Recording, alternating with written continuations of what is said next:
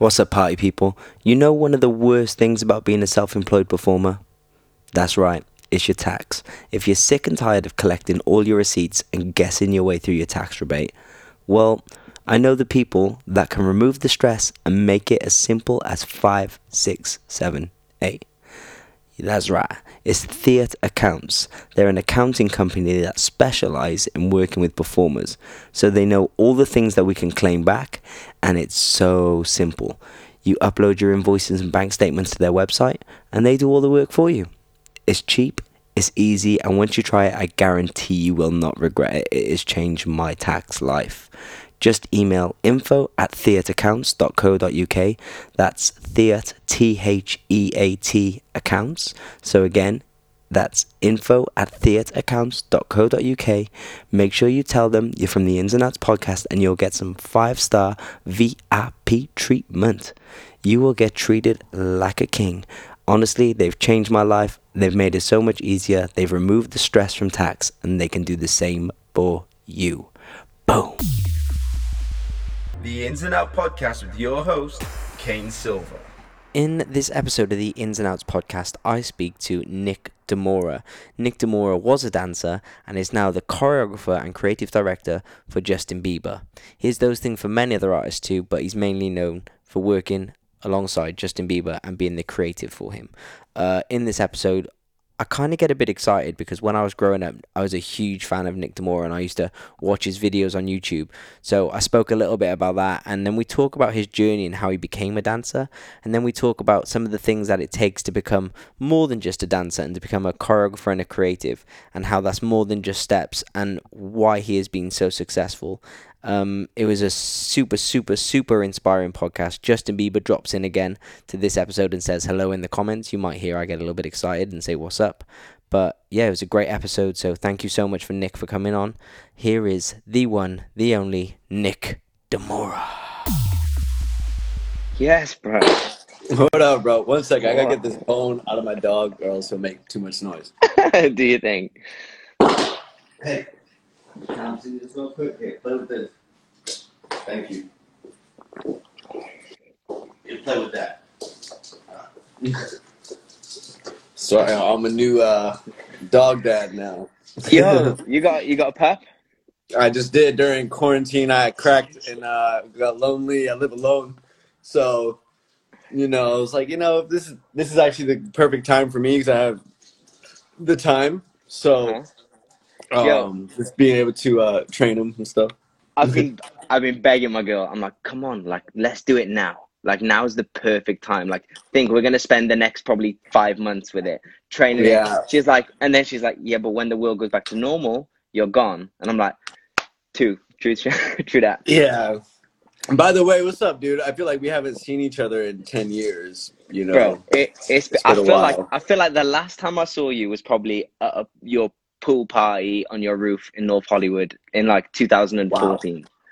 Like yeah, I was one okay, of 'cause, like last time I had a pool on my roof, that was that was a while ago. Yeah, yeah. it's like 13, 14. Oh, well, you were away and my girl was staying at yours, so that was. maybe. Yeah, And then you you came back and it was like a Nick's back in town for a week.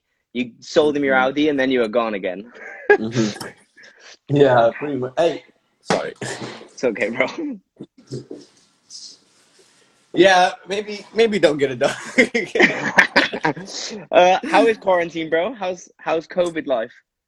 Um, it's been good, man. I mean, it's funny because you know a lot of people that know me closely are like, "This is good for you. Like, you can take a break, like take a chill pill." Because I mean, I don't know, as you know, like I, I'm I'm a workaholic. I'm finding things to work on all day. I'm starting new companies and and Mhm. new ideas and pitching, doing Zoom pitches with networks on TV shows and Mhm. I, I'm just it's just kind of nonstop for me still, but this has relaxed me. It's made me plug my PlayStation back in and, and just game a little bit just to get my mind off um, goals for a Yeah. second. Um, yeah, but besides that, you know, it's I get antsy at times. I'm definitely a social butterfly. I love being around people. Um, I love going out. I like. I don't like like you know people like you can just go to the beach and sit down. I'm like no, I need to be like with people and, And do stuff. energy. Yeah, and do stuff and socialize or build or be productive and um, so that's been an adjustment especially at first and also um, not to toot my own horn but 2020 for me started off like really big and really fast like i directed Wow. 16 music videos in a month in like less than a month i was doing award shows putting the tour together straight into tour rehearsal in february every day up until this and this this like everything was like full steam ahead to a complete stop so Mm-hmm. Yeah. like dang you know this is kind of crazy you know but Yeah, I, I Yeah. feel like I feel like it's gonna do us all a favor. Like I feel Mhm. like us all to reset and just breathe, and then when we come back, we're gonna be extra hungry. But I bet when you're obviously in that launch mode and you're full go from the beginning of the year, thinking I've got to do all this, when it comes to a stop, I bet it kills your guts, man. Like Yeah, it kills us, man. Like, like me and Justin keep talking about it. Like all every time we talk, like man, we were just go, we were going so hard. He was so excited to go back out on tour. It's just been so long, and yeah, the whole team, the dancers, the crew, our production, like everyone was just excited. And when we we put tours together, we really try to put shows together like a show, Mm. you know. So from the vendors building our props and the video and like the, the design of my the stage we were I was working on with my Mhm. partner Chris, like it was just really we were just really excited. Like Jonathan Ray Bond the other day, the May it was it the 14th was supposed to be our first show, and we Uh-huh. have this group chat, and everyone was like, "Get ready," and we were like, you know, just teasing each other about like how the show. And then Jonathan sent a photo of the Seattle stadium, like where the Seahawks play, and it's like this beautiful stadium. He just sent like a picture of an empty stadium, and I remember being like. For me, it was like, man, my stage design was supposed to be in there, and to see like I've had drawings, I got computer renders, I got all that. But when you finally see it built and you see a crowd react to like what you built and designed, you know, it's just like that feeling is like, oh, I miss that feeling. Or for sure. you know, It'll we'll be back. it'll happen. It's just it's a matter of it's a matter of when. matter of when. That's exactly matter of when. But Yeah. some places in the states are opening back up. Like some places in the states are like they're like we're we're going in. We're having shows. We're gonna hold sporting events. Like they don't give yeah, shit, it's bro. it's so mixed here. Like Republican or Democrats, and it's like the, the states have their own laws. The federal government can oversee those. But like, yeah, I think like Florida is open, Atlanta is open, New York is Mhm. completely still shut down. LA, we're still on lockdown. Like we can go outside, obviously, and like yeah. get food for takeout. We have to wear masks, uh, but nothing entertainment wise, restaurants or any of that stuff's open yet. Still here. Yeah, I've heard uh, I've heard that people are like you can't go and get a coffee unless you got a mask on. like and Yeah, I just had to. Well, I had to go. I had to order some dope masks because. Yeah, like I just was like, if I if this is the new world we're gonna live in, this is gonna be our new accessories. I've been like fighting like Oh, okay. companies that make like really cool masks and uh accessorizing this shit. Yeah, Yeah. yeah. Yeah, But, that's yeah, masked up. we're just adjusting. It's like for me, it's like what if we go back to shows where like there's a I don't know, ten thousand people all wearing a mask and we can't see them smile. Like that's gonna be the craziest. Like you're not gonna see that expression. Like it's gonna be It- it- crazy. yeah, I mean, you're there's so much expression in your face. It's it, it's kind of crazy. Like even being outside and just getting up with friends when we can, and like wearing masks and like like you could tell they're laughing, but you can't tell. Like you know, it's just like it's kind of weird thing, man. And it's weird because like China and, and Asian countries, they've been wearing masks for years now. You Yeah, know? and not everybody wears them, but a lot of people wear them out there, and it's like part of their culture. Like Yusuke, one of our dancers from Tokyo, uh, from Japan or wherever, and uh, he wears mask every day, rehearsal. Every time we're at the airport, he's always Mm. wearing one. It's like this like respectful seen- thing of like. I- I've yeah. seen him in auditions learning the combo with the mask on and then takes it off for the audition. Like Yeah, it's like You know what I part of his like look or something. Uh, But yeah, at first we're I, I thought it was I thought it was part of his get up with his shiny jacket. Like, you know, I was Oh, like, yeah, all he's right, nuts. this guy's got a Yeah. character. he's a character, man. Yeah, he's great. Yo, bro. So I, I was I was thinking today. uh, I've been really looking forward to this because for me, this is one of those ones where like I remember being this 17, 18 year old kid when YouTube had just started popping, and like Mhm. Nick Demoura and Ian Eastwood kind of took over the YouTube and like started Yeah. popping up, and I was like, yo. I was like, I'm going down a rabbit hole. Like, the, and I went and searched all like the shit that like me and my best friend Jamie, we used to sit and like learn your combos from a video. And I was looking at like Galactic, like from Oh, 11 man. years ago, and like cooler than me were you and Kyle. Uh, what was, Yeah. and you, my favorite one was yours and Ian's Lay You Down. And then the next Oh, group after you two, Tucker did it in flip flops. And I remember always being Yeah. like, what the? Like, and it taking me really back to like my youth. Like where Yeah, dance was, yeah. wasn't a job, you know, and it was a passion. And it's so passion, dope. yeah.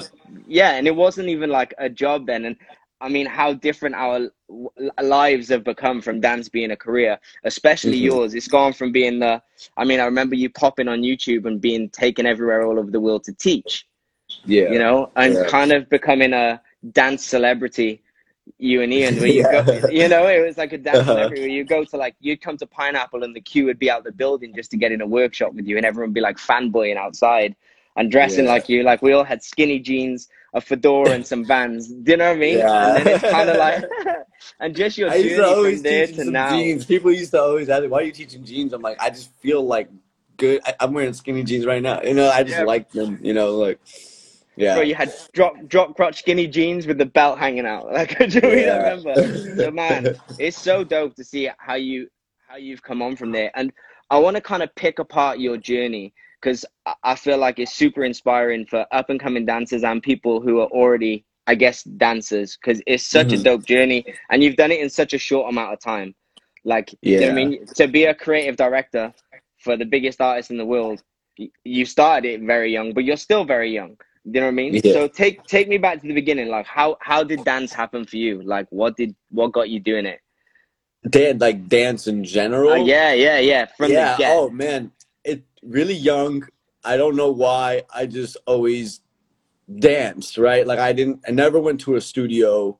And no offense, people that do go, that's great to get learning and training at that age. But like, I never went to a studio. Like, my grandmother's Portuguese. My family's from Portugal. My sister and I are the first American born of our family. So I have a really cultural family.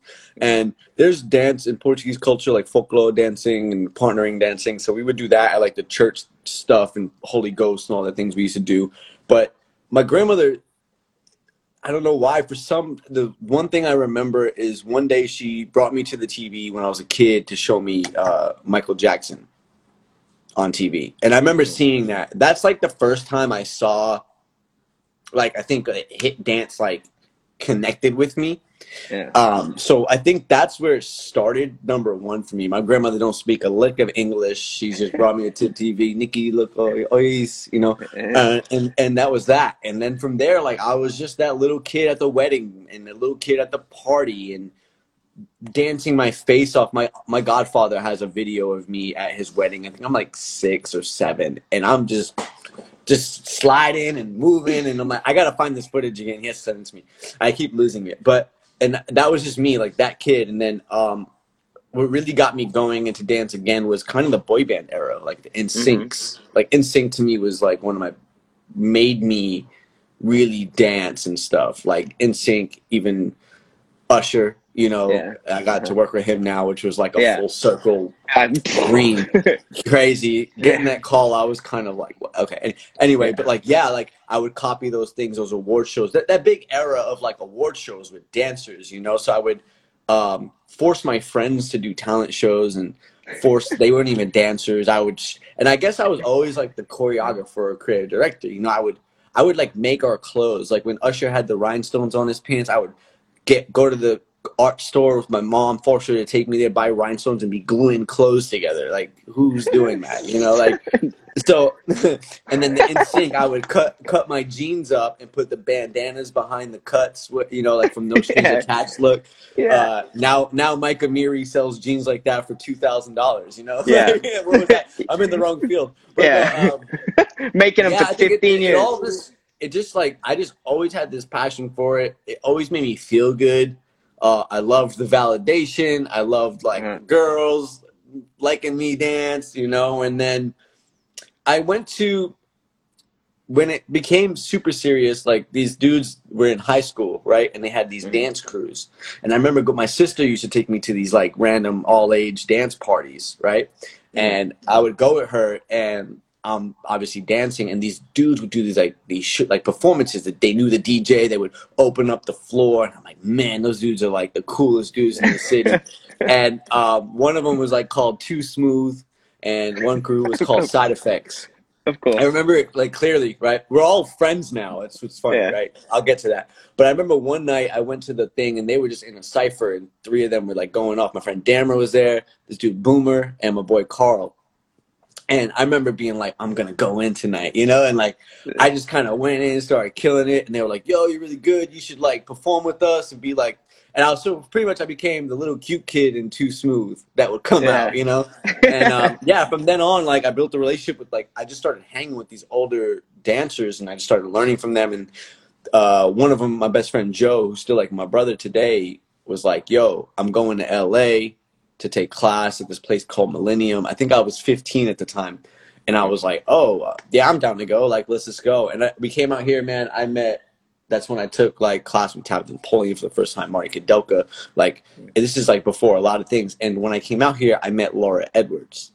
Mhm. Now, I know we all should know who Laura Edwards is. I Um, mean, people probably don't, but they should all know. They Laura should. Edwards is. They should. Yeah, go look up Laura Edwards, and and then um, she told me about Monsters of Hip Hop, and made me go to my first Monsters of Hip Hop, and I got my scholarship there to come to LA. A lot of in between. I can talk for ages about it, but that's kind of how I started out, and then came out to LA with a scholarship to do the Monster Show. I was only supposed to stay for two weeks. I had five hundred dollars in my pocket. At the end of the two weeks, uh, a friend of mine's like, "Yo, you can't leave. You gotta stay. Like, don't lo- don't go nowhere." I was like, "Yo, I have no money. I I don't know where I'm gonna stay." And they were like, "Just live on our couch." So I lived on the couch for almost two years here in North Hollywood. Literally, you could see the building. Let's let's just do this. Yeah. So I- I need to see. So this is where I live now, but Uh-huh. so behind that black building is the Yeah. apartment complex couch I lived on for about two years. Yeah. Yo, I And, bet that's um, so crazy now. Driving past there, being like, "We've come a long way." Yeah, no, it's it's cool, man. Like I think it keeps like a reminder for me all the time. Like I I did grow up with a single mom and four kids. You know, we didn't have like the best life or or the uh like financially like the everything we need. You know, so Mhm. um, for me, I work. I think I work so hard because I know, like, if this ends, like, it's it's just always been on me, right? Everything I own to my socks, like, I've had to purchase everything in my life, you know, because we just didn't have those means. So my fear is like going back to that, you know, or Yeah. making sure my future kids that I have one day will never have to go through that, you know, because I don't think a lot of people are strong enough to go through stuff like that. They let it affect them don't too much as opposed to motivating them. I think I use it as a motivational tool for me, like in life. Like, okay, I'm not going to do that. Why is that guy more successful or that girl? They're human like me. They Mhm. probably just worked harder than me. Yeah. So my goals, I'm always like, I'm gonna work harder than everybody I know. You know, like I'm, I'm, go- I'm gonna do my best. You know, to work harder than everybody, and that's what I did. And was actually, you know, it's funny being broke, living on that couch at Academy Village in North Hollywood. When everyone got to LA, they wanted to party, right? Mhm. I didn't have enough money to party. So when everybody went out to the clubs at 10 p.m. till 2 a.m., I went to the dance studio downstairs in the basement by myself and just fucking danced every night. And then when the after party came back, I was at the party Yeah, yeah. because So you're still free. involved. yeah. I'm still there, but Yeah. while everybody was out, it's like with Drake, man. Drake's verse. I forget how it goes exactly, but like everyone else is out partying. I'm just here making all the music that they party to, and that that was just like uh, uh, like uh, it really kind of hit me, you know, like Uh-huh. let them go party. I'm gonna be here. They'll come back and have the after party here. But then like I worked at Radio Shack. I had to be at work at 9 a.m. and my bedroom was the couch where the party was. So I sometimes couldn't sleep at night because there was a party and then I had to go straight to work the next day, get out of work, go to class. Like, yeah. Yo, that's crazy. Yeah. Yo, that's crazy. That's super inspiring for I, I think anyone because I feel like we we always look at like the success story. You know, we always go like, "Oh my God, you're the creative director for Justin Bieber. He must have had Mhm. an easy time." Like, do you know what I'm saying? Like, we don't look at the the struggle and the hustle. And that's kind of the point of this podcast, just to give people an insight into not like I don't want to know about Justin Bieber. I I try and talk about Justin Bieber. Like, I want people to know about Nick Demoura because Yeah. you know what I mean. Like that's the that's the reason you're where you are. You managed Mhm. to get an opportunity with someone who is also very successful, but you grafted to that point. Um, Yeah, I think it's me- a good point you say that because like people see success like this, right? Because like people didn't know me, and then you know me, and Yeah. you see success, right? So you're like, wow, that dude made it. Pa pa pa. It's easy. Da da da. We think it's this, but it's it's really not. Even like artists, like I hear artists a lot of time, like, damn, Billie Eilish blew up so fast. No, she didn't. I'm like, no, she She's- didn't. She's been, She's been grafting. She's been yeah. She was trying to sell Ocean Eyes for four years. Yeah. The song that blew her up, Ocean Eyes. For four years, label said no. That's 4 Mm-hmm. years of one song's work. Like, never mind everything she put in of years of training, and then Ocean Eyes hit, and then like now we're talking three years later. Yes, but that's seven, eight years right there of work for Billie Mhm. Eilish to overnight be successful. Yeah. She didn't like. Yeah, the work takes forever. The success might become overnight, but the work, like the Yeah. chunk of it, is before anyone sees anything.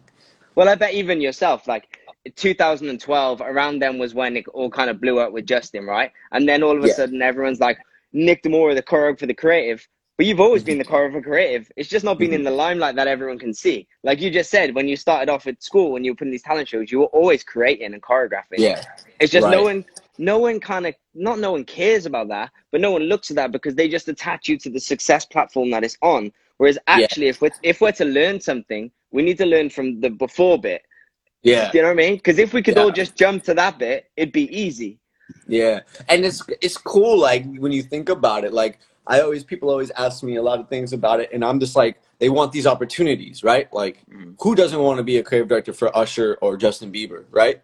But I'm always like, if I gave you the job right now, are you prepared for that? Yeah. Are you actually prepared? Like, what vendor will you call to rig your stage?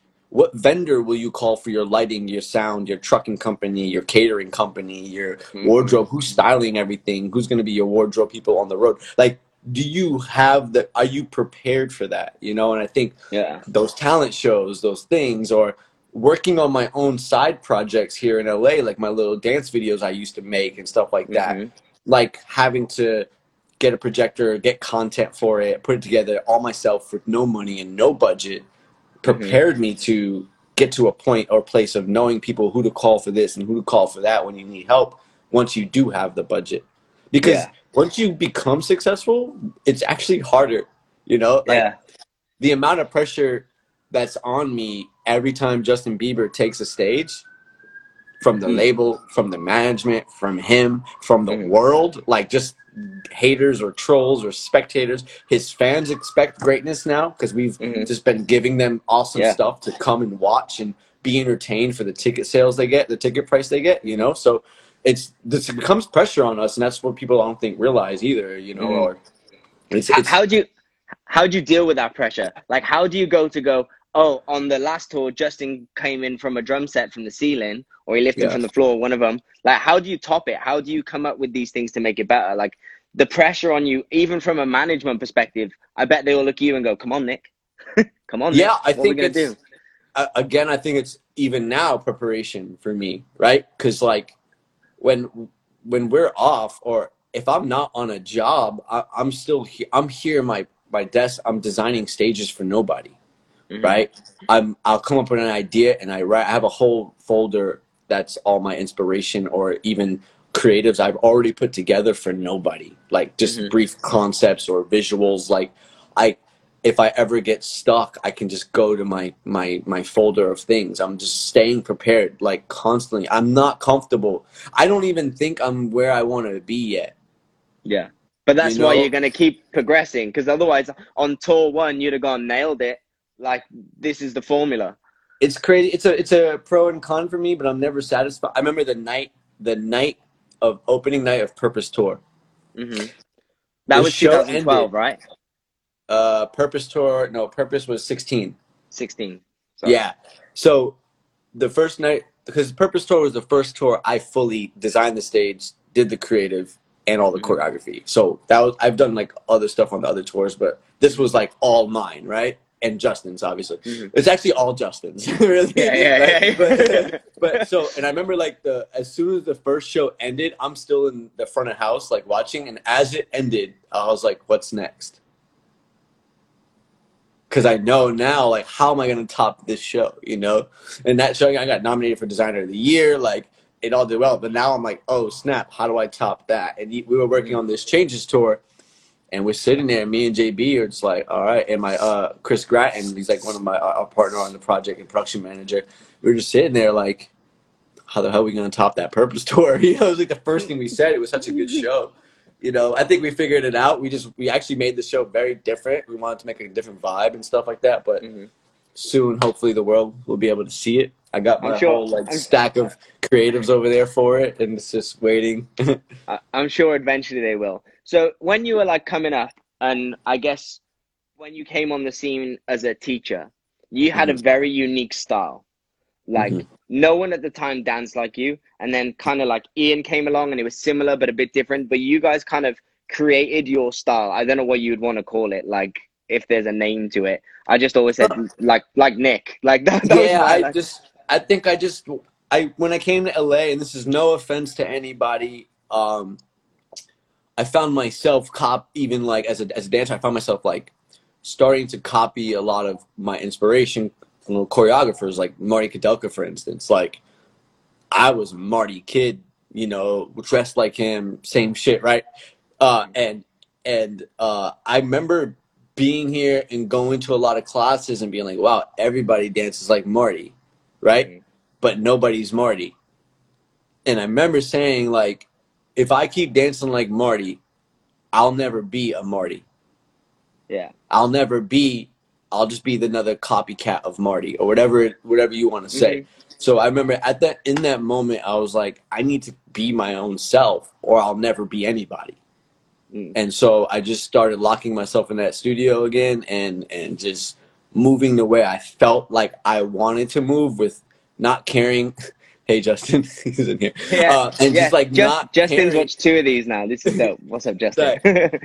uh, and and just you know um, it just felt good to just be myself and move the way I wanted to move and then um, I just started uh, teaching that and exposing my my art and then people just kind of started to look at it and be like oh that's different that's cool and and it grew it just kind of grew from there it grew really quickly once it did especially you know being able to teach at Millennium a lot of dancers from all around the world flying in to take your class and then flying you to their country. It was just like, what is it going on? Like, I remember the first time I went to London and somebody like bought the same shoes I had on in a video and was like, these are the same shoes. And I was like, there. This is the first time I ever flew overseas, and I was like, people know me yeah. videos on YouTube. It was just, it was crazy. Uh, Yeah. You did a you did a show here, didn't you? Um, for like one of our like our version of Carnival. Like you did like I remember you did like Nick. Justin. yeah, He, uh, Thank you did like you, you. I taught a you. class and then I remember you selected like 10 dancers and you like stay after class. And I was one of them and you're like I, it was me Jack McKenzie and a few Oh, others Jack. and you're like I, I want you to do this yeah I want you to do this performance with me. And I was like when is it? And you, I'd flown up I'd well traveled up from Cardiff. I didn't live in London so I traveled like four hours together just for the class. And you're like can you do this performance? And I was like no. And I remember going home bro. I Oh, beat man. myself. You know when you're like that was the chance. Like because i'd never really worked before then. I, I wasn't uh, dance was just a passion you know? The, the dream Right. was it to be a job. And in my head i was like no i've lost the opportunity. I failed. Like and it's Right. crazy like just to see like you've gone from those moments where you're creating something for carnival to now you're creating for the world you know like or our version of Yeah. carnival um cool, but so it's those moments that like prepare you because I remember when they asked me to do it, I had one night to find Yeah. dancers in London while I was in London and put a show together real quick. And I mixed the music that day. I, I- you know, I did it all like on my computer, like figured out how to put a, sh- like a quick dance show together in less than 24 hours.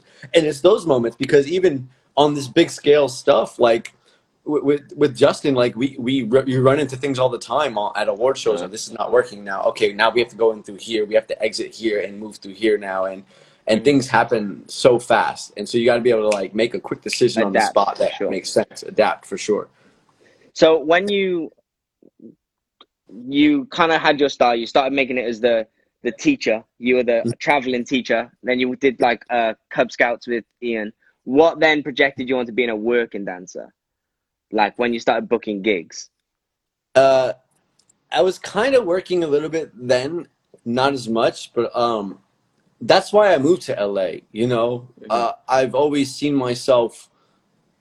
There's I, I look at the industry for dance like as the community side, which is like the Mhm. traveling, teaching, being your own brand, and, and all that stuff. And then I see the uh, industry side, which is like working Mhm. with these amazing artists, doing things that are so massive that the world gets to see, that will live on forever, um, and and movies, television, film, whatever you want to call it, right? For Mhm. me, I felt like I've always been in both worlds, right? Like Yeah. the community knows me and then the industry knows me too, and then trying to balance those things. So I remember like once I made a name, even doing Justin's first first time they ever called me to come in for Justin, I was already doing well traveling the world and teaching and actually making money, right? Mhm. Flying to Italy, flying to London, Spain, Tokyo. And I remember when I took Justin, I actually took a pay cut, like Yeah. a big pay cut, because it's a different type of pay for being a dancer to being the star choreographer that goes and teaches. But I remember like wanting to work with him. I remember just wanting to go on a tour because I never did yet, like a massive Mhm. world tour, and experience that because that's why I moved to LA. And I always also knew I wanted to be in the industry more and and make big things that live on these big platforms. Mhm. So I took the pay cut. I canceled all my workshops for the year, and I just went on tour with Justin, and I just sucked it up. But then while I was on tour, I started figuring out like, oh, I can still teach while I'm on the road. Like I'm already going Double- to be there double so bubble. every every yeah exactly. So I doubled up, and every off day I was teaching. While people were like, oh, we're off in Spain, let's go to the beach and hang out. I'm like, I'm going to teach this workshop you mm-hmm. know, and, and spread my name even more and bigger and just kept the hustle, you know. Again, like I'm a workaholic. I love working and, and, and creating whatever I can. So for me, it just happened that way. And, and yeah, it was really cool. On, that's how it happened, like on a more major scale. I did a couple jobs. I did jobs before then and danced for a lot of people, but like Mhm. this was like when it really took uh, that other direction. It's funny now, like I did Fair Play in Poland this past year, which I love teaching at Fair Play, and like some of the dancers, like these whole group from Brazil was like, "Yo, where have you been?" And I'm like, "I've been working. I've just not been, you know, like And- the YouTuber anymore, you know." And I, I I'm just seeing my life uh, go in this other direction of like production designer, creative director thing, you know, and also like something that will last me forever. You know, I don't think I'll be able to teach forever, you know, Mhm. physically, you know. So, yeah. Um, so when you started obviously dancing for Justin, what was the when did you know that you wanted to start going down the choreographer or creative route? I feel like I always wanted to because I was already assisting a lot of people like Nappy Tabs and, and Kevin Maher and stuff like that, and uh, working under a lot of choreographers. I always knew I wanted to be a choreographer. That was never the issue. For me, it was being being on jobs and and feeling like, oh, I think I have a better idea, and being like, hmm, I think I can do this better, or Mhm. having those thoughts right and then and, and then it kind of starts there for me and then yeah i just was like i think i can do better and i just would study and practice and and by myself. Again like be prepared for the opportunity. I would put creatives together for no artists. I used to challenge myself and be like okay beyonce's doing billboard awards to this song. What are you doing? And i would just stay home for five hours and put a deck together for nobody to see you know? So uh, and then um yeah man i just that's just how it just happened for me i think. And then with justin and scooter they were watching my youtube videos and justin you know would always steal my freestyle moves if he's still in here. He would steal my freestyle during my world tour. Uh, and then but uh no like i think they just kind of like liked i think they liked me first hmm you know and i think who you are is important. And then um, what you bring to the table. And uh, one day they asked me to the first time i ever got to choreograph a performance for justin was for the european music awards in uh, ireland. And um, that was my here's don't don't up you know what i mean Yeah. shot Yeah. and um, yeah I think I, I like that you said they liked you first because I think that's a massive part of it that people overlook. I feel like they people are so caught up on like I just need to roast it. I just need to kill the job.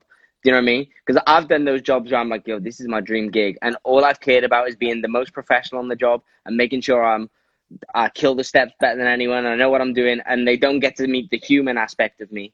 and like I've missed out that way. You know what I mean? Where I'm like, yo, I really didn't get to show him how fun I can be today. Like, you know what I mean? Because I was so busy. Like, I just need to make sure that steps are on point. And when it comes to the stage, I'm the only one that's ready. And I miss out on all the the times where you don't need to be that guy.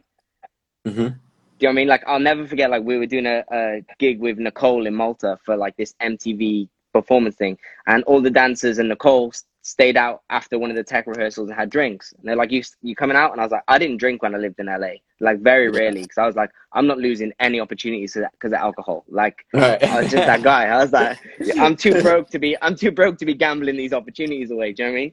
So I, I went to bed, and I remember the next morning, Nicole went, "Hey, boring," and I was like, oh, "What?" Yeah. Like she, like she's not thinking about me as Kane, the guy, which is going to be on form today. I was the boring one, and yo, that changed my perspective on everything. We went out on this jet, on this uh, speedboat the next day, and I was like, "I'm gonna show you I'm the fun one. You best watch this." like you know, back flipping off, Yeah. like. And that but was I a think it's cool. I think it's. I think it's a balance of that, right? I think it's because um, maybe how you reacted to Mr. Boring made her seem like, oh, he's not that boring, you know? Because yeah, like just because she asked you out doesn't mean you have to go out either. You know what I mean? Like if you felt like you didn't want to go out, you don't have to go out. You know. Um, but at the same time, like yeah, like who you are and like your relationship with people. I think comes first. I always say, um, you know, ninety-five percent of the time you're not dancing; you're just together. Mhm. You Yeah, know, like true. if you're on on a tour, you do three, four shows tops a night. That's what eight hours of your week. yeah, That's a small percentage of actually what Yeah. you do for your talent. You know, so it's you know, especially even this time around, like we wanted to like we we took our time. Like JB was like talking to me about like, hey, let's just really get a talented group, but like I really want like a good group. I don't want drama. I don't want we don't want like issues on the road or have to sit somebody down and don't do this and don't do that. Like we're all grown now. Justin's older now. He's mm-hmm. taking the role of like boss crazy seriously now and you know then I'm in this I'm the head of a department for him. So if anything happens below this department it's it's on me, you know? So Yeah. I wanted to protect myself and just finding the right people to put around him and each, the the core team. You know what I mean? Mm-hmm. it Yeah, was a big sure. thing for us. So when you stepped into that choreographer role, what was that like Um, Justin? When it when it goes from just being the the guy who's executing shit at the back to the person who's like, it's on you. it was cool, man. I mean, it, the pressure comes on, right? So right off the jump, Mhm. the pressure's there. Um, it was a weird transition, I think, at first for maybe some of the people who are already there at the same level as you to then now take you serious as this guy.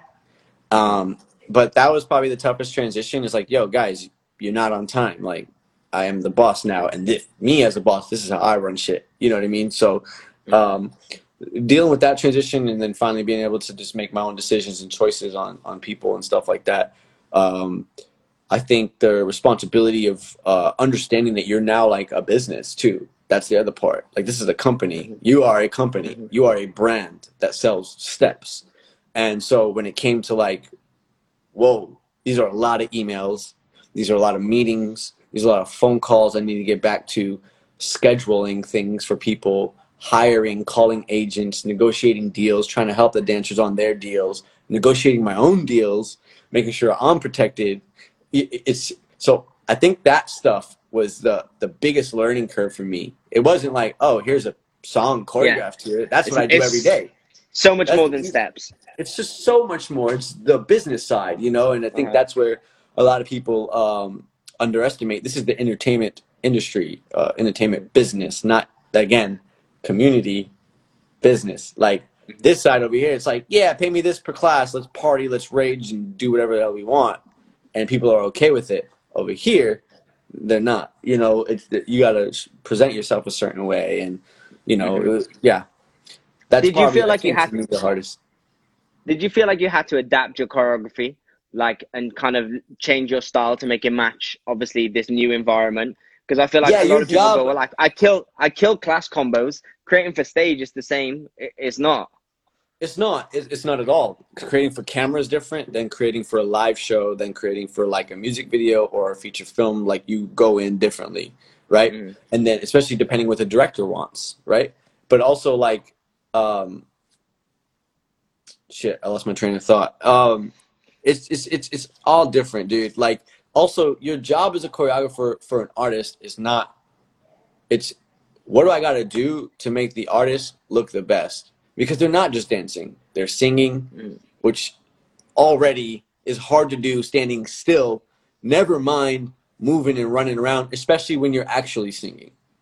hmm Some people don't actually Yeah. sing, but my artists do, right? So we actually sing and, you know, and have to move, and there's a lot of things on your mind that day. Plus, if you're in an award show, you got awards thing, you're probably presenting, you got 16 interviews, you got the performance, you got the after thing, the thing to do after that, then you got to go sleep. They- the artists have a lot in their mind, and you're there to help them in any way.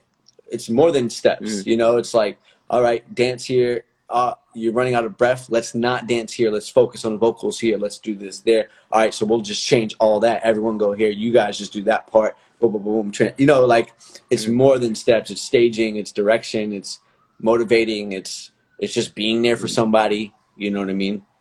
Yeah. Do you have a preference which you prefer, whether it's the live TV, the live stage, the music video? Like, do you have a preference of what one you enjoy more? Live, Yeah. anything live, because In there's that instant feedback. adrenaline rush of like, this is all you got. Don't fuck it up. You Yeah. know, like that's Yeah. why it's funny because like uh, I've been getting a lot of directing opportunities right lately because of the work I did for Justin's album and, and a lot of other things. But it's weird, like everyone's like, "Yo, why are you not directing more?" And I'm just like, I don't know. I don't know. Like, first of all, like I want to do direct things I only want to direct, right? So I'm getting opportunities, and it's like, ah, nah, the budget's not there to even do my idea that I want to do, and I don't even care what I'm making. I just need enough money to make my idea come to life, and I'd be happy, right? That's that would be my value in most of these situations. But I'm there's just nothing like live tour show where 16 million things need to happen at the right time every night. You know, there's something Yeah. cool about that, or an award Yeah. show that's live. You know, Well, award shows are the best anyway. yeah. You know I mean? love For it. me, like I love award shows because it's that it's the energy of all the different artists as well. Normally, you haven't got a whole set playlist to do. Normally, you get like a five minutes, ten minutes, so you have to nail it. you get like 30 minutes. is- You only get like a 30 minute rehearsal on the stage. You know, yeah, it's like all people used to pressure's think on. like I used to think they rehearsed months for these shows. Man, it's like sometimes I get like three days rehearsal in studio, an hour on stage, and then show.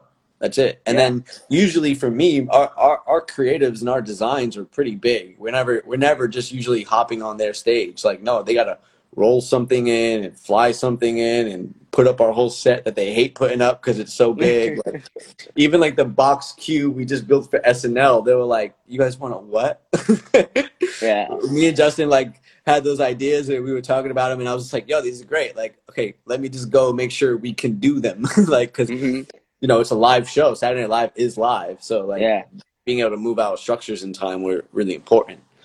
Have you had any gigs which you didn't pull off or like didn't go to plan?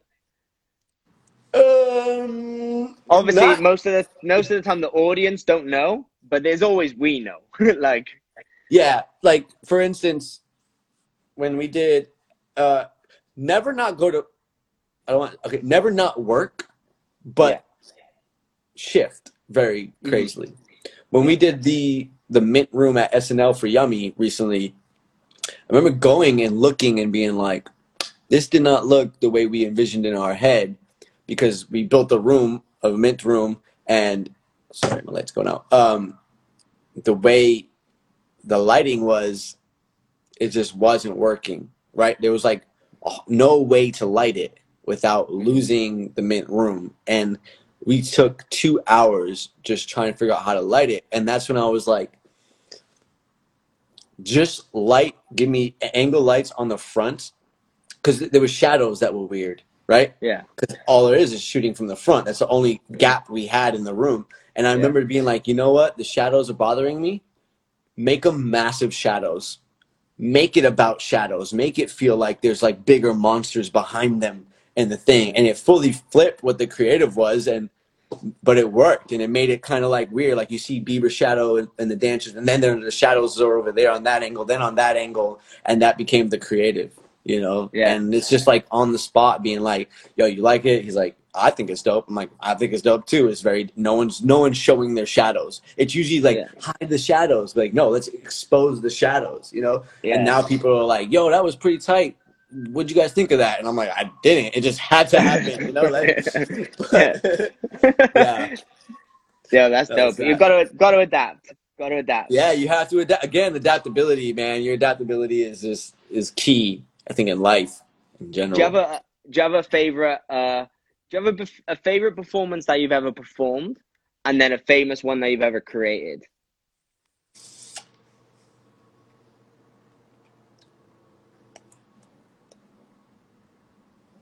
I would say, ooh, that's tough. Don't go and tell me like carnival or something like that. No, no, no, no, no. Um,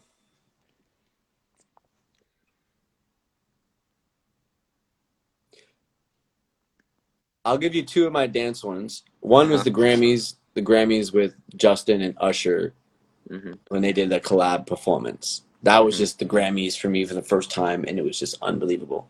Another one is Justin did this show in Mexico City, in the middle of the city, that was free, I think, and there were over 350,000 people there.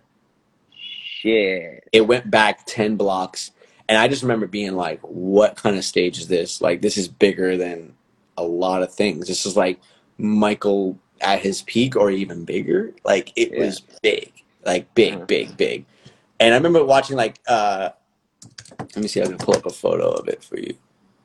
Um, Michael live from Budapest or whatever that concert DVD. I remember just watching that one and seeing the sea of people, and this like moment is what reminded me of it.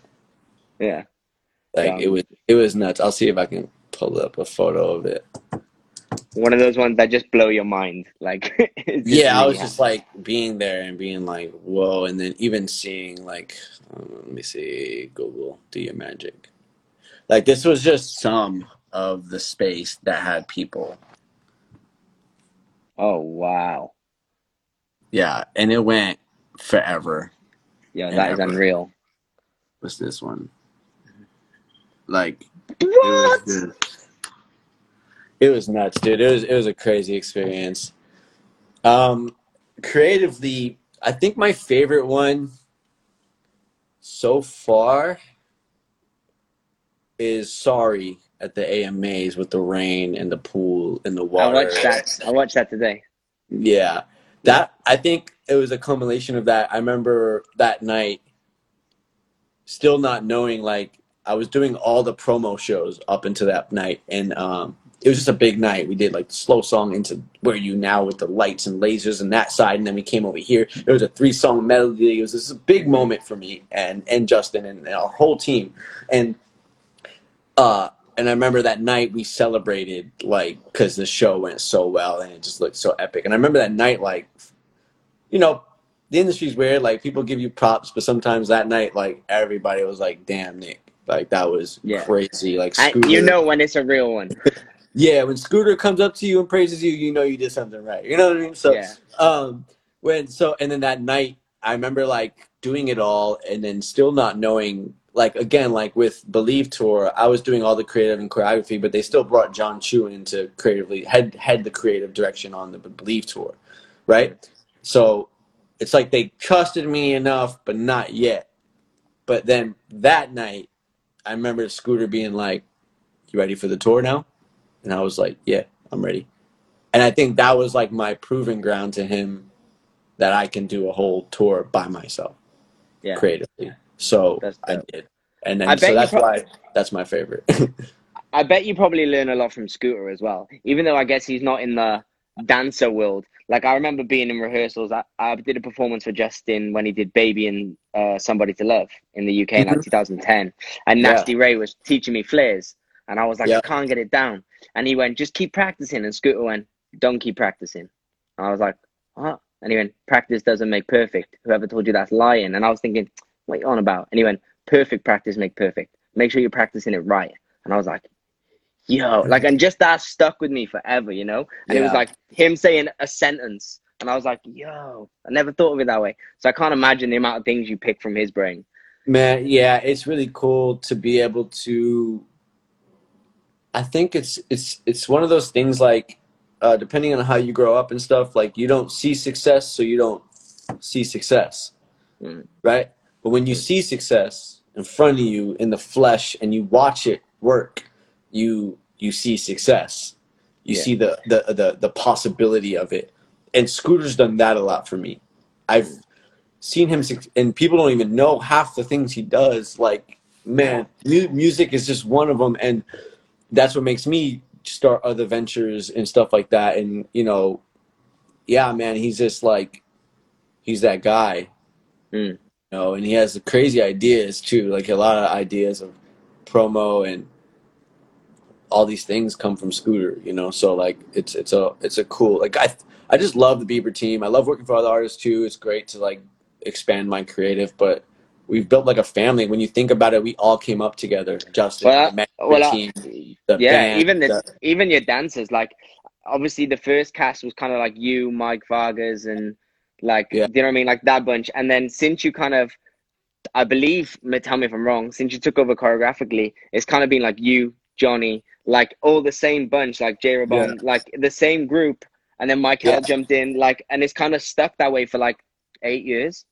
Yeah about eight years seven eight years for them yeah it's like a solid click and you can see it works so well together like i watched um a performance for it was cj i think justin dreadlocks and Yeah. janito dancing Uh-huh. earlier and i was like yo look how young cj is there like and it's still rocking with the crew like just and it's like a you can see that it's like a collective which is stuck together and that's dope to see Yeah. you know just you know back, so man. many so many get chopped and changed in and out Yeah. It's just because, like, also, I think it's the job everyone wants to be on. You know, a Yeah. lot of people come work with us in our camp from another camp, and they're like, "Whoa, this camp is different." You know, like just the way we are, the way we treat people, uh, how things run, how I run rehearsal. You know, like I, uh, I sometimes am known to be an asshole, but that's only if people are not doing their job. But if, when everyone does their job, like I don't have to yell, I don't have to cuss anyone out. I don't, you know, like so. It's that's why you want to find the right people that know how to work, and therefore everything's smooth. You know, like we don't have to be here eight hours because everyone's great, learns fast, on time, and we can get out in six. Like have a good day. You know. yeah Um. So yeah, it's it's just it's all of that stuff, man. It's pretty crazy. Yeah. Crazy. rap. So, yeah, that's super dope. I got, I've got two things that I want to ask you definitely before you go. The first one is whose idea was it? And I'm sure you've been asked this bazillion times, but I've never heard it, so it's for me. And if anyone else has heard it before, I'm sorry. Uh, Yeah. For the airport thing, the airport flight delay. Like, how did that happen? Uh, the video. That was we were actually delayed, and then the we were super delayed, and I was so the idea was mine. I had a Mm. camera. That's why I'm holding the camera until the very end. yeah. Um, and nobody wanted to do it. Everyone was like tired at the airport, and I forced them all to do it. Of course, like I was back in high school making people dance. And um, then they were like, as we shot it, they were like, you know, their energy was like, oh, okay, this is fun. And then um, our flight actually did get canceled right after we shot it. So I really just didn't know what I was doing. We were on the road. I had a camera, and I'm like, let's just shoot something. We've been at the airport for four or five hours. Let's just dance in the airport, and then we just posted it. I posted it, and then it went super viral at the time. I was I remember seeing it for the first time and then I watched it again today. And even then today I thought the exact same thing, like, yo, where's security? like, Nowhere. Where's security in the airport? Like you can't do anything in an airport without getting told off for an announcement. I was like, I they've just smashed out an entire number with transitions. Yeah, did, how long went into like planning the space in it? Or like nothing. I said start here. Shut up and you just moved I'm, around I'm literally it? like, go that way. Go, like I'm literally directing as I'm shooting. Literally one take. We never shot it more than once. We didn't plan it. It was just like, get up, Christina, go to the phone. I'll start here with the girls, and then we'll figure it out. And then we just shot, and that's why we're like running. People don't know where to go, and like, Yeah. yeah. but it's so just- it, there's something so organically brilliant about it. And then Yeah. the dude at the end when you put the camera down, trying to not get in the shot, running. I was like, "Move, Dick! Like, don't like get out the shot." yo, yeah, I remember seeing that the first time and being like, "Yo, how did they do that in an airport? Like, I wouldn't get away with doing that in a natural- street." It's a natural joy, you know. It's a natural joy we fun we would have in. I always say, if they see fun, they'll feel fun. Period. Yeah, You know. yeah, that's dope. I like that. Okay, it's so like it's also one. for, uh, for dancers dancers who are auditioning when when you come into a room and you're you're eager or too nervous or you're like oh my god oh my god oh my god I feel that and I don't feel any Mhm. performance right but if you're and they're like hey I'm just gonna have fun today they're either gonna like me or they're not and I'm gonna keep it moving and then you bring some joy to the room that's how I'll, I'll feel joy or I'll feel your performance quality over everything else yeah, someone just put "Okay, Nick Demoura" quotes. I hope you're writing them down, Ryan. Um, that's my friend Ryan oh, is it? Oh, Karma. um, okay, and then you've kind of it's kind of self-explanatory if you're really intelligent or just half intelligent and hear this. But if you were to give someone advice who wants to kind of have the same journey that you've had from going from being a dancer to a choreographer and creative director, what would it be? Because as you've said, it's more than just steps. So how could they go about working their way? Um, serve people. So I would call me or find a way to get in touch with me or anyone like me who's in a place of what you want to do and go work for free for them for two years. And not to say I'm just gonna take anybody who comes my way, but like you gotta be able to for instance i checked like my my ig email today i check it like once a month i don't it's just like you know mostly junk shit that gets in there so i just check it like once a Yeah. month and um one of these dancers watched a live seminar of mine about two months ago and there was an email from her and they're like hey i heard what you said. Like i'm willing to serve you. Here's my reel. Here's what i do. Blah blah blah blah blah blah blah. Would love for you for your feedback or take a look whatever. And i watched it and she has like these videos that are not produced at the highest quality, but there's some substance to them. There's I can tell she she um she did well with what she had in every situation, which is great because not Mm. every situation where you have these you have massive budgets, even with big artists, right? So I was like, okay, she got some. There's something there. There's potential there for her. So I actually DM'd her today and was like, hey, I got your email. I saw your work uh, I'll keep you in my mind if I ever need your service, like your help with anything. And she was like ecstatic, you know. So like things Yeah. like that, like you reach out to people and learn. Because I feel like again, like to get in this industry, you got to get in first, right? Mhm. You're not just gonna get in. Like I've assisted some people who've won awards on things I've helped create, and I don't have those awards. You know what I mean? But but what they gave Mhm. me was more than that. What they gave me was like this knowledge and this school that doesn't exist, right? There's no like go be Yeah. a creative director school. There's not like hey come on set. Like Nappy Tabs, one of my favorite stories is Nappy Tabs got I'm a creative director of American Idol one one season, and I want to be a creative director.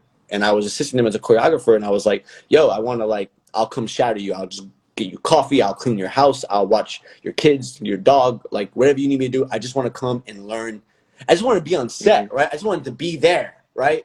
Once Yeah. you're there, you can see what there is and what then what would need to be done. And and Napoleon was like, "Be at my house at 5. And so I went to his house and I helped them on the season. And I'm I'm putting together tr- treatments for them and finding references for them and then being on set. Right, here's your coffee. Uh huh.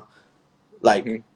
humbly. And at the time, I was Nick Demoura traveling the world teaching still Yeah, already. Like I was already Nick Demoura, however you want to put it. But like, I- yeah, but in that role, I'm nobody. So why am I gonna think I should just be here? No, I'm gonna go back to the bottom and do this, and back to the bottom and do this. Same thing with like stage design. You know, went to the Mhm. bottom, learned how to draw 3D CAD drawings by myself. yeah. It's funny, isn't it? Because I feel like, oh, yeah, Right. it's funny because I feel like, um, in in our industry, we're very much like, uh, you know, you have to get paid, and it's about your worth. And I I, I do agree. Like, it, it is an income, and working for free or for an opportunity or for exposure isn't right, but sometimes it's necessary depending on what the thing is. Like in other fields, like if you want to be a plumber, you be a mentor. Like you do an apprenticeship. Yeah, Like you do it in all these other fields, but for some reason in ours we don't, and it's hard because I agree most of the time. Like, no, we shouldn't be dancing on stage in front of a thousand people for free. But Right. maybe if you're helping someone create something, you're learning from them essentially. You know what I mean? You're learning the Philip- process. Philip Chbeeb and I talked about this because he, he he did a great post about it, and it shouldn't be about money. It should be about where what's the value, right? Mhm. So what do you, what is the value you're getting off this opportunity? Now, like if the value is like, hey, we're doing the show, we'll pay you ten thousand dollars. Ten thousand dollars is that value, right? Mhm. Now, if you're like, hey, um, I know you you've been reaching out to me. I'm working on the MTV VMAs with Justin Bieber. I'm working on it for a week, and the weekend is the show. I need some assistance. Do you want, you know, do you want to come help me, or just I just need someone to just keep me on track for the week. You know, Yeah. are you gonna be like, well, what are you paying me to do this? Or if you're not even at that level yet, right? Like, yeah, what if if I pay you, what are you really offering me? Or do you need to learn what you need to offer first? So the value in that is going in the room. Now you're surrounded by the Mm. dopest dancers in the industry that now know your name. Now you're Mm. surrounded by the, the highest management company in the industry that know your name. You're on emails Yeah. with producers for Dick Clark and MTV. Mm. You're now Mhm. like, oh my God, like you're with Nick Demoura, whatever, right? You're Justin Mm-hmm. now knows your name. Yo, You know, sorry to it- cut you off. This is gonna kick. This is gonna kick me off in Oh, yeah. ten seconds. I don't want to lose Okay. it. I'm gonna come come back on. All right, all right. If that's cool. Say, bro. Yeah.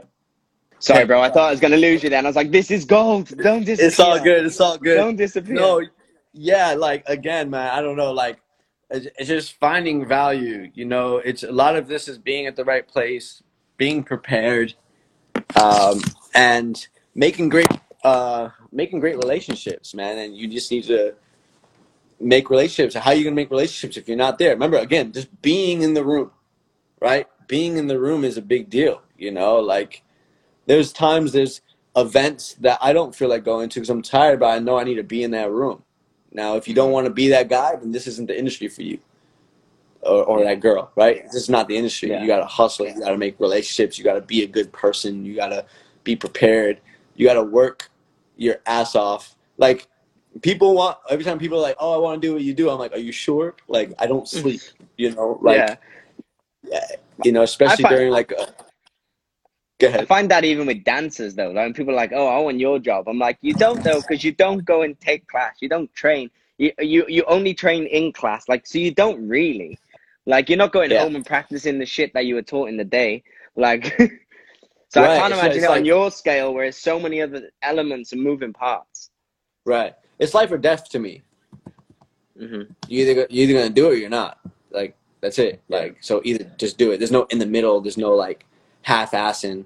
You know what I mean? Like some people can maybe get away with that, but the majority of people you see that are so successful, they're working harder than you.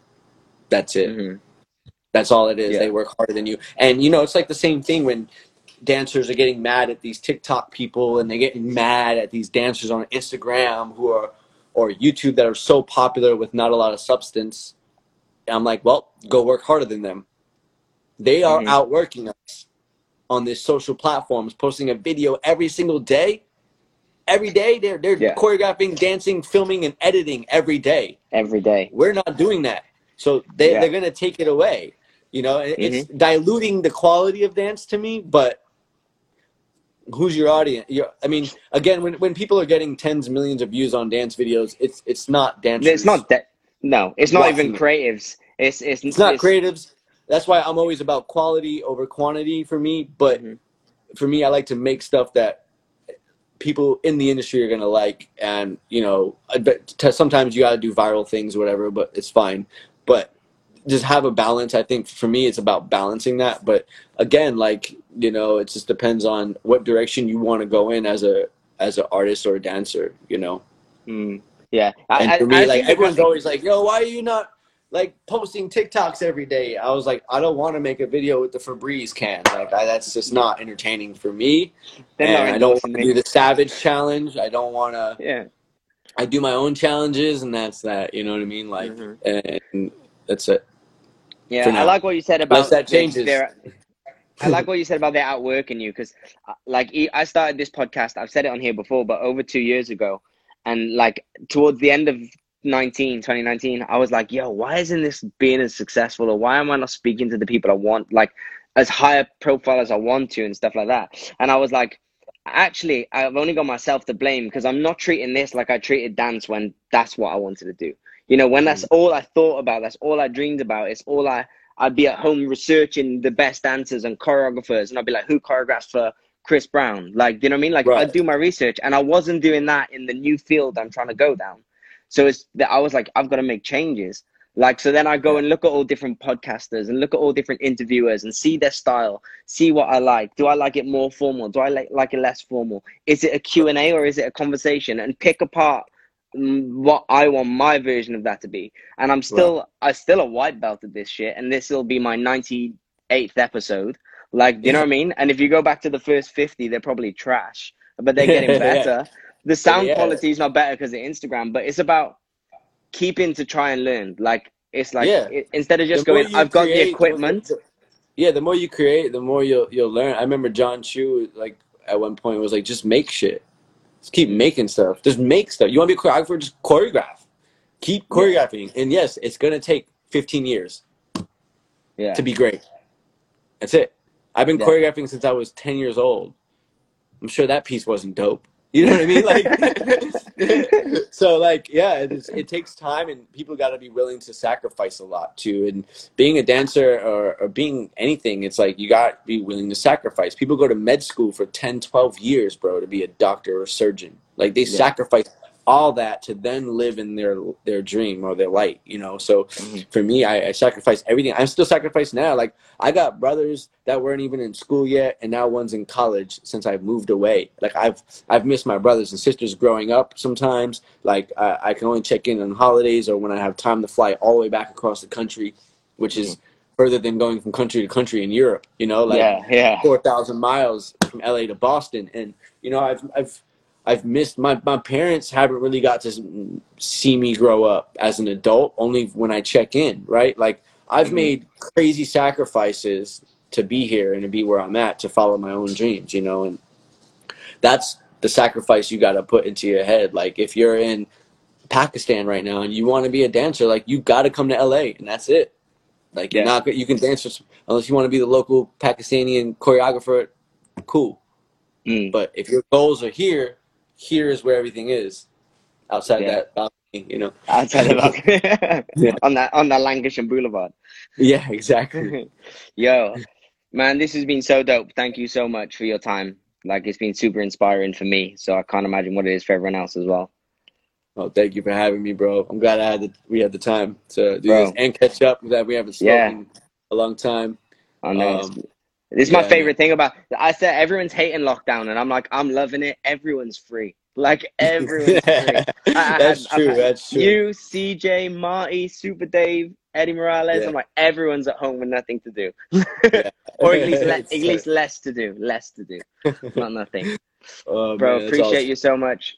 Um, stay Yeah, bro. safe, and I'll, uh, right, I'll hit you you. up. Peace, to you, bro. Thank you, bro. Later, everybody. Bye. Thanks for tuning in.